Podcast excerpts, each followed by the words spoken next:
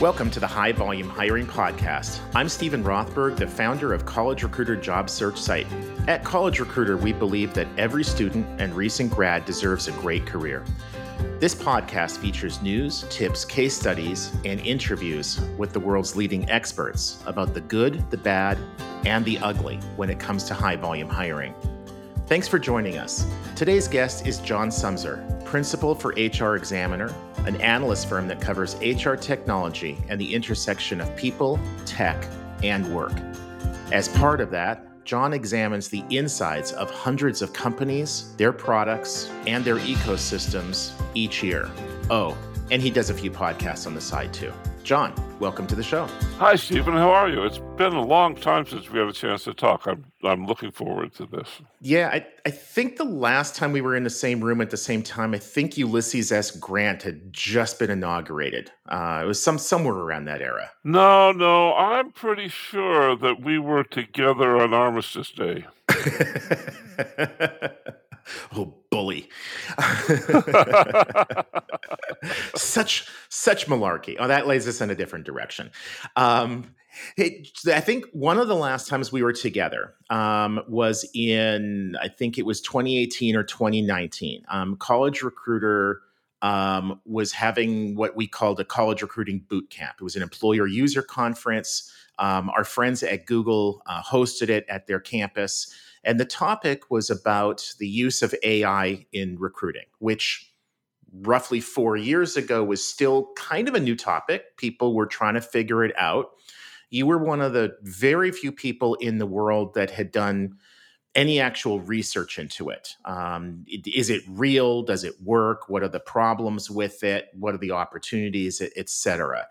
Um, for the listeners who weren't one of the couple hundred people in that room or haven't seen the, the video of your presentation, maybe you can fill us in a little bit about you know what you found about AI, and then if there's sort of new things that, that you've that you've run across in the last few years, as, as far as the use of AI with volume recruiting. So one of the things that I've learned about AI is is, is pretty interesting, and that is the best way you can define it is it still doesn't work.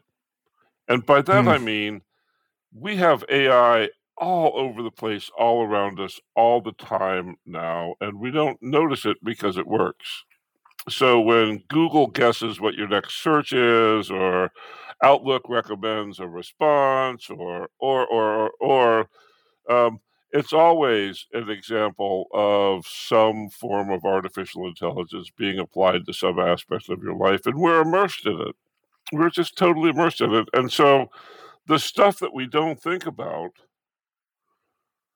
it's not really AI. It's not what people are thinking about when they talk about AI. They're, when they think about AI, they're thinking about the stuff that might happen, the stuff that could happen, the stuff that hasn't quite happened just yet. Um, there's a, a bunch of that in the human resources and recruiting world where where the where the the heart of the technical question is can we have a machine make decisions about people?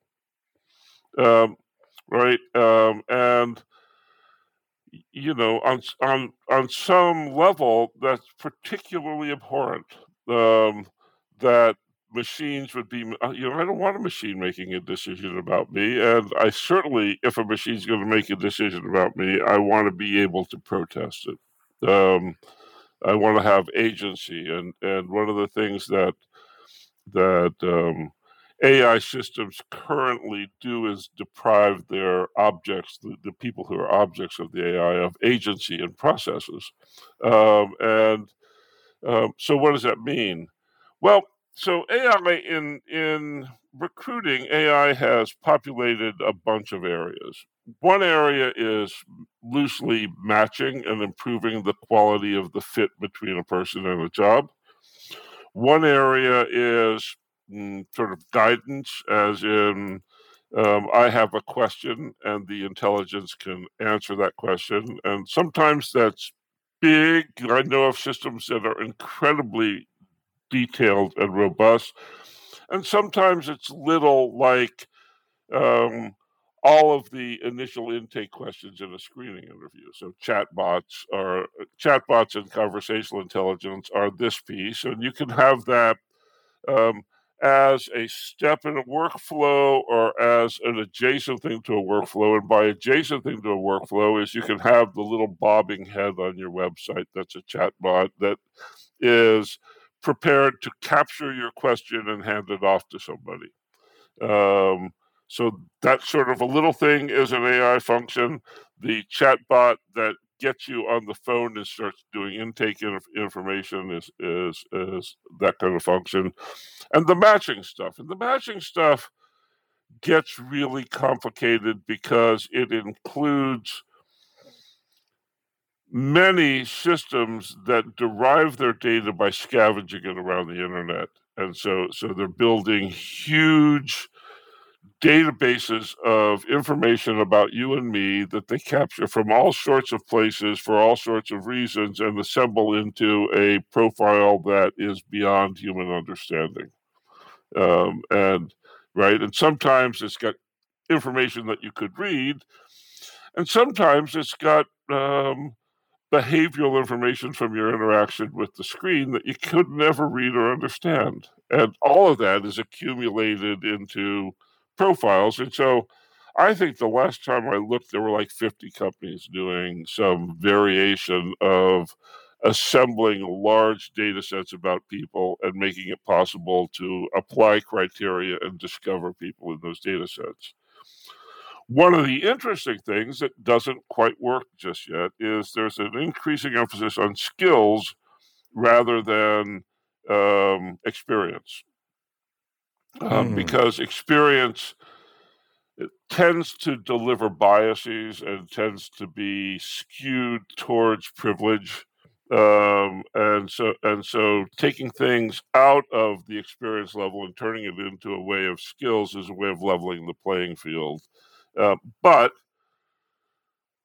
there are 15 companies with 15 different ideas about what skills are in different level differing levels of detail. So if you talk to one of the bigger, heavier funded companies, they'll tell you there are 600 million or a billion skills. And and I have no idea what you do with that. Uh, but but their theory is I don't need to have an idea about what you do with that because the machine will take care of that for me, and that's when I start to get itchy. Um, trust, yeah, right. Trust, trust the machine. It, I mean, it worked. It worked just fine with the Matrix. I mean, I don't know why we would be concerned. Right, right. Well, just take just take the right pill, and then the last area is is sort of automated assessment, and um, um, that ranges from um, facial recognition and video interviewing, which is a frightening thing yeah. that keeps popping up. Doesn't doesn't seem to want to go away. It's like a cockroach, right? You step on one, and twelve more emerge from the wall. Well, but it's you know in this context of, of volume hiring, the idea that you might be able to tell whether or not somebody's lying to you without ever having to interact with them Mm-hmm. That's that that's that's part of the attractiveness is is um, I, I'm I'm not from the school that thinks that people are generally awful. That's that's a more puritanical view of things than than than I carry. But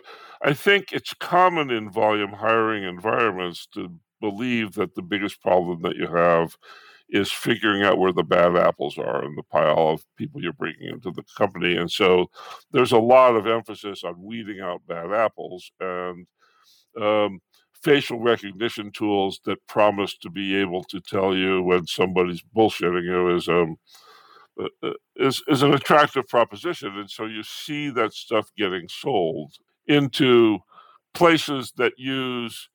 Mm, lower social status people to perform hourly tasks with some level of efficiency, you see this uh, kind of thinking applied. You know, it's it's the area in which deep background screening is a norm.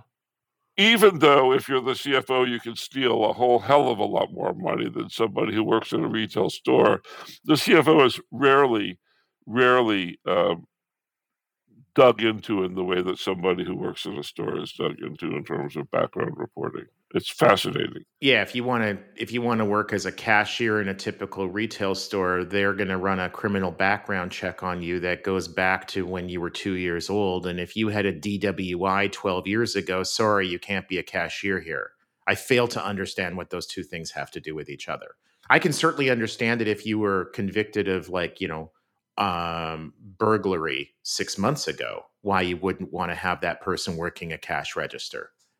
But uh, but somebody who committed burglary six months ago is is going to do far more damage to you as a CFO than as a cashier. Right, and you might you might not catch it because we don't really do as extensive a background check there. So anyhow, the point is that that there's a there is a market for the weirdest stuff. And there is a lot of weird stuff that passes as ways of telling whether or not your people are going to make it in your organization. And one of the things that I learned way before there was such a thing as AI is the quality of your hiring process goes up the more consistent you are with it. And it doesn't matter if you do bonehead things in the process of making the hiring process better. It gets better because you do repeated things. And so you start having standardized criteria by which you're judging the hiring decision. And that's always going to increase the base level of quality that you get it will also rule out anything interesting but but but it does sort of narrow your focus and get you to picking only chicken eggs to put in the thing and leaving the duck eggs out sort of as, as the process.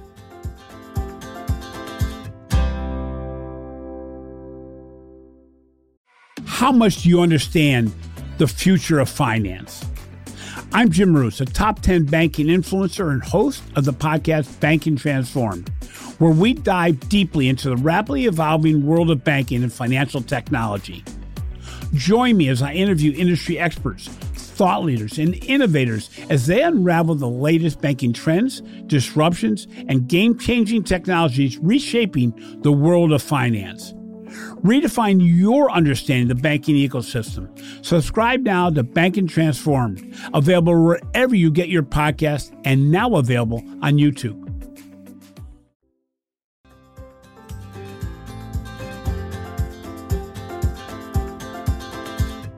I definitely hear from a lot of employers that the worst hiring decisions that are made are typically made by hiring managers who rarely hire people the hiring managers who are hiring people all the time tend to get very good at it. Right. Uh, or you find out pretty quickly, you know what? She's hired 50 people in the last year and 49 of them have been awful. Maybe we shouldn't have her be hiring people right. anymore. That's just not a core competency right. uh, of, of hers. Does that translate over into software as well? Is that something that as we use software more within the same piece of software, AI driven software in an organization, it gets better and better over time, at least theoretically. That's such a great question. And the, the, the, the, so so another way of asking the question is what's the difference between a human hiring person and a, a machine hiring person right and sure. the the the human hiring person um, takes in data with, um, say, a trillion sensors. Um, every, every little increment of the shift in your eyebrows and the shift in the color of your cheeks and the pace at which you nod your head and what happens when I nod my head with you and do you shake your head when I'm shaking my, all of these things that are very subliminal parts of being a human interacting with another human are completely lost when you have a machine doing it. And the machine can only see what it's been told to look for. And so and so so you get a model and the model the model of a super employee it might have a hundred variables. If it's a really good model, it might have a hundred variables really good employees have like a billion variables, right? And so and so you run you run these really interesting risks once you get up to speed of of trying to figure out whether or not your criteria have gotten too narrow and how you undo it when they get to it right because if the machine learns that only people who look like Stephen and have eyeglasses get hired you get this incredible narrowing the machine learns to get more and more precise because the feedback is guys like Steve work. Um, it's a self it's a self-fulfilling prophecy. Or as a friend of mine says, it's a self-licking ice cream cone.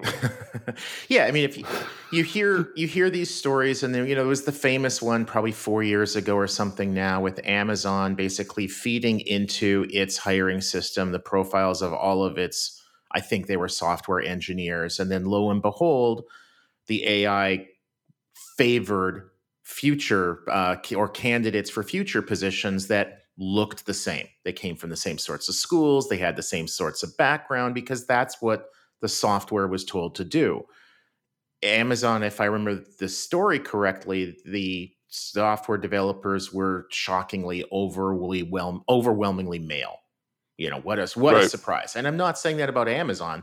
That's just the nature of that industry. It's rare when you find an organization with more than a handful of software engineers where most of them aren't male. And so lo and behold, the software favored males.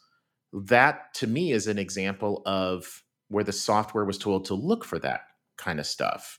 If it's if all of those software engineers went to the same male dominated schools, if they all belong to the same male dominated sports teams, the software is going to start to think that that's a determining factor. And, and to an extent, it has been for that organization in the past. The motives moving forward might be very different. Um, which kind of brings me, John, to the to the next question I had for you, and and that that's about risk uh, of of using AI. Um, maybe you can talk with us a little bit about both sort of the legal and the moral risk of using AI. I'm going to try to get this this five hour conversation squeezed into two minutes. So so bear Well, it's hey, it's it's 2022. Nobody can concentrate for more than 22 minutes. So you know. okay. Good. Good. So so the first risk is what automated decision making systems do is they reinforce the status quo. And sure. so so you get a narrowing and what that tells you as a big ethical question that's a whole radio show in and of itself is that diversity and automated hiring are mutually opposed ideas. Ah, okay. Um, right? I have never heard it put that way, but but yeah, right. Yeah. Because yeah, and and it's just the nature of things. So if you want to make the machine perform correctly, you have to keep feeding it bad information because it's going to focus on the things that work and the things that work are the way that your culture has always been in your organization and the problem with not paying attention to diversity today isn't about social justice it's about the fact that the workforce has changed and, yeah. and if you keep hiring the same kinds of people you hired last year you're going to run out of people um, um, and so you need to broaden your point of view about what constitutes success, what constitutes qualified. And that means struggling against the basic tendencies of AI. But that is a powerful, powerful place to start learning because AI can just provide you with an opinion. And the temptation of human beings in the 21st century is to take whatever comes out of the computer's mouth and treat it as gospel. Um, when really this is more like your father-in-law's opinion about uh, whether or not you're a good husband. It's you know, it's well, I I would say that that over the years, more and more, he decided that I was a good husband. But the reality was, early on, I you know I married his daughter. So right, you know, well, well, but, but but but you have to take the father-in-law approach to the yeah. output of the AI, which is treat it with suspicion, um, and that's the opposite of how the stuff is being sold, which is treated as reliable and it will take care of your problems and you don't have to think about that risky stuff anymore. And that sets you up for all sorts of legal and ethical problems, right? If you don't manage the machine as if it were a junior employee with a narrow view of how things are supposed to be, who might have an interesting opinion, um, you set yourself up for unintentional discrimination. You set yourself up for hiring the wrong kinds of people. You set yourself up for emphasizing factors that you didn't understand. Um, and so the the ethical questions slide into legal questions fairly quickly because rule number one when you buy an AI tool of any kind is the liability is yours, not the vendors. And so right. if it doesn't work and it does stupid stuff, you're on the hook. They're going to sue you. Um, and the vendor can wave their hands and do the Pontius Pilate routine, and you're stuck with the liability. Um, and you don't know what that risk is. They don't know what that risk is, but there's some chance that the aggregate risk across a body of employers is big enough so that um, it can take down the company. And there are very, very few companies that have adequate ethics functions to try to prepare to um, route around that level of aggregate risk, right? Because ethics is fundamentally risk management. Um, um, and um, um, so so you, you you need an ethics function, but but the ethics function is going to make you more thoughtful. It's not uh, as a vendor or as a as an HR department. It makes you more thoughtful. It doesn't give you solid answers. Solid answers are legal or moral answers, and ethics is about trying to make sense out of what the right thing is to do here, right now, and that kind of thoughtful quality in managing technology is a new skill that that is just emerging in the marketplace. Yeah, it it um, well as as as we wrap up, I'll just kind of throw my two cents in there with a with an analogy. Um, if that's okay. Well, hey, it's my podcast, so it's okay, right? That's you know, that's no, it's goes. not okay. Stop, right? Stop yeah, exactly. You can complain all you want, John. I pay the editor or the the so um the it seems to me that there's a lot of similarities here to when when employers for quite a while would try to outsource their discriminatory hiring practices to agencies. And then they the employer would say, "Hey, it wasn't us who chose this slate of candidates that were all white males. It was the staffing company or this executive recruiting company. And all we were doing was just choosing from the three finalists. And we have nothing to do with them. Well, the courts have come down pretty strongly. You can't outsource illegalities. If you choose a vendor that is acting on your behalf, they are your agent just like if you have an employee who's acting on your behalf, they're your agent and you're responsible for their behavior. And it should be no different uh, with AI. It's just another tool. You're choosing a tool, you're choosing how to use it. It's up to you to know if that tool is acting properly. Uh, for lack of better for better word, and I I do think it's going to be interesting moving forward probably another conversation for you and me another day about whether organizations are going to be successful with what I've seen some of them argue, and that is we can't be held responsible for what we don't know. We don't know how our AI software is working, why it's choosing some candidates over another, because the vendor won't tell us. It's a black box. And so, if we don't know why it's rejecting some candidates, we can't be held responsible for that.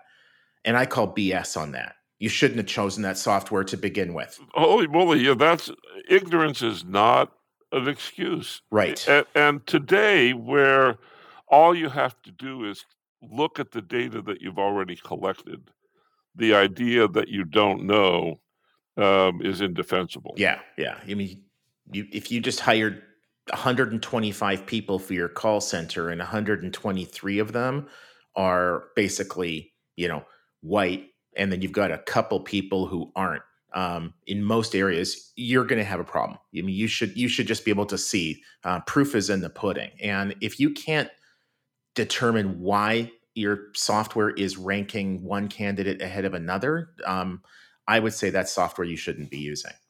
But um, so, John, eh, before we wrap up, um, listeners who want to learn more about you, um, your adorable dog Carlos, your much better wife Heather, um, or anything else, how do they how do they reach you? Twitter is pretty useful. I'm at John Sumser on Twitter. Um, if you'd like to email me, I love talking about ethics and AI, mm-hmm. which makes me a weirdo, but but but I have fun doing it. Um, I'm John at HR Examiner, H R E X A M I N E R dot com. Um, I'd love to talk to you. I have a, a, a ill-attended website called HR Examiner, um, which got ill-attended because I am up to my eyeballs working with companies on ethics so that they manage their AI correctly. Plumbers have the leakiest pipes. Plumbers have the leakiest pipes. Exactly. well, thank thank so, you. Um, go ahead, John. Sorry. Yeah, no, I was going to say thank you. I was going to beat you to the gratitude section of the conversation. So thank you for having me on. This was a lot of fun. I miss you. I miss you as well, and and we will uh, we'll be in the same room at the same time um, before we're even older. Um, thank you so much for joining us today on the High Volume Hiring Podcast. Uh, this has been a co production of Evergreen Podcasts and College Recruiter. Please subscribe for free on your favorite app. Review it, five stars are always nice, and recommend it to a couple of people you know who want to learn more about how best to hire dozens or even hundreds of people. A special thanks to our producer and engineer, Ian Douglas, and hopefully he doesn't axe out the bad parts that John said that we disagreed about. And I'm your host, Stephen Rothberg of job search site College Recruiter. Each year, we help more than 7 million candidates find great new jobs. Our customers are primarily Fortune 1000 companies, government agencies, and other employers who hire at scale and advertise their jobs with us. You can reach me at stephen at collegerecruiter.com. Cheers.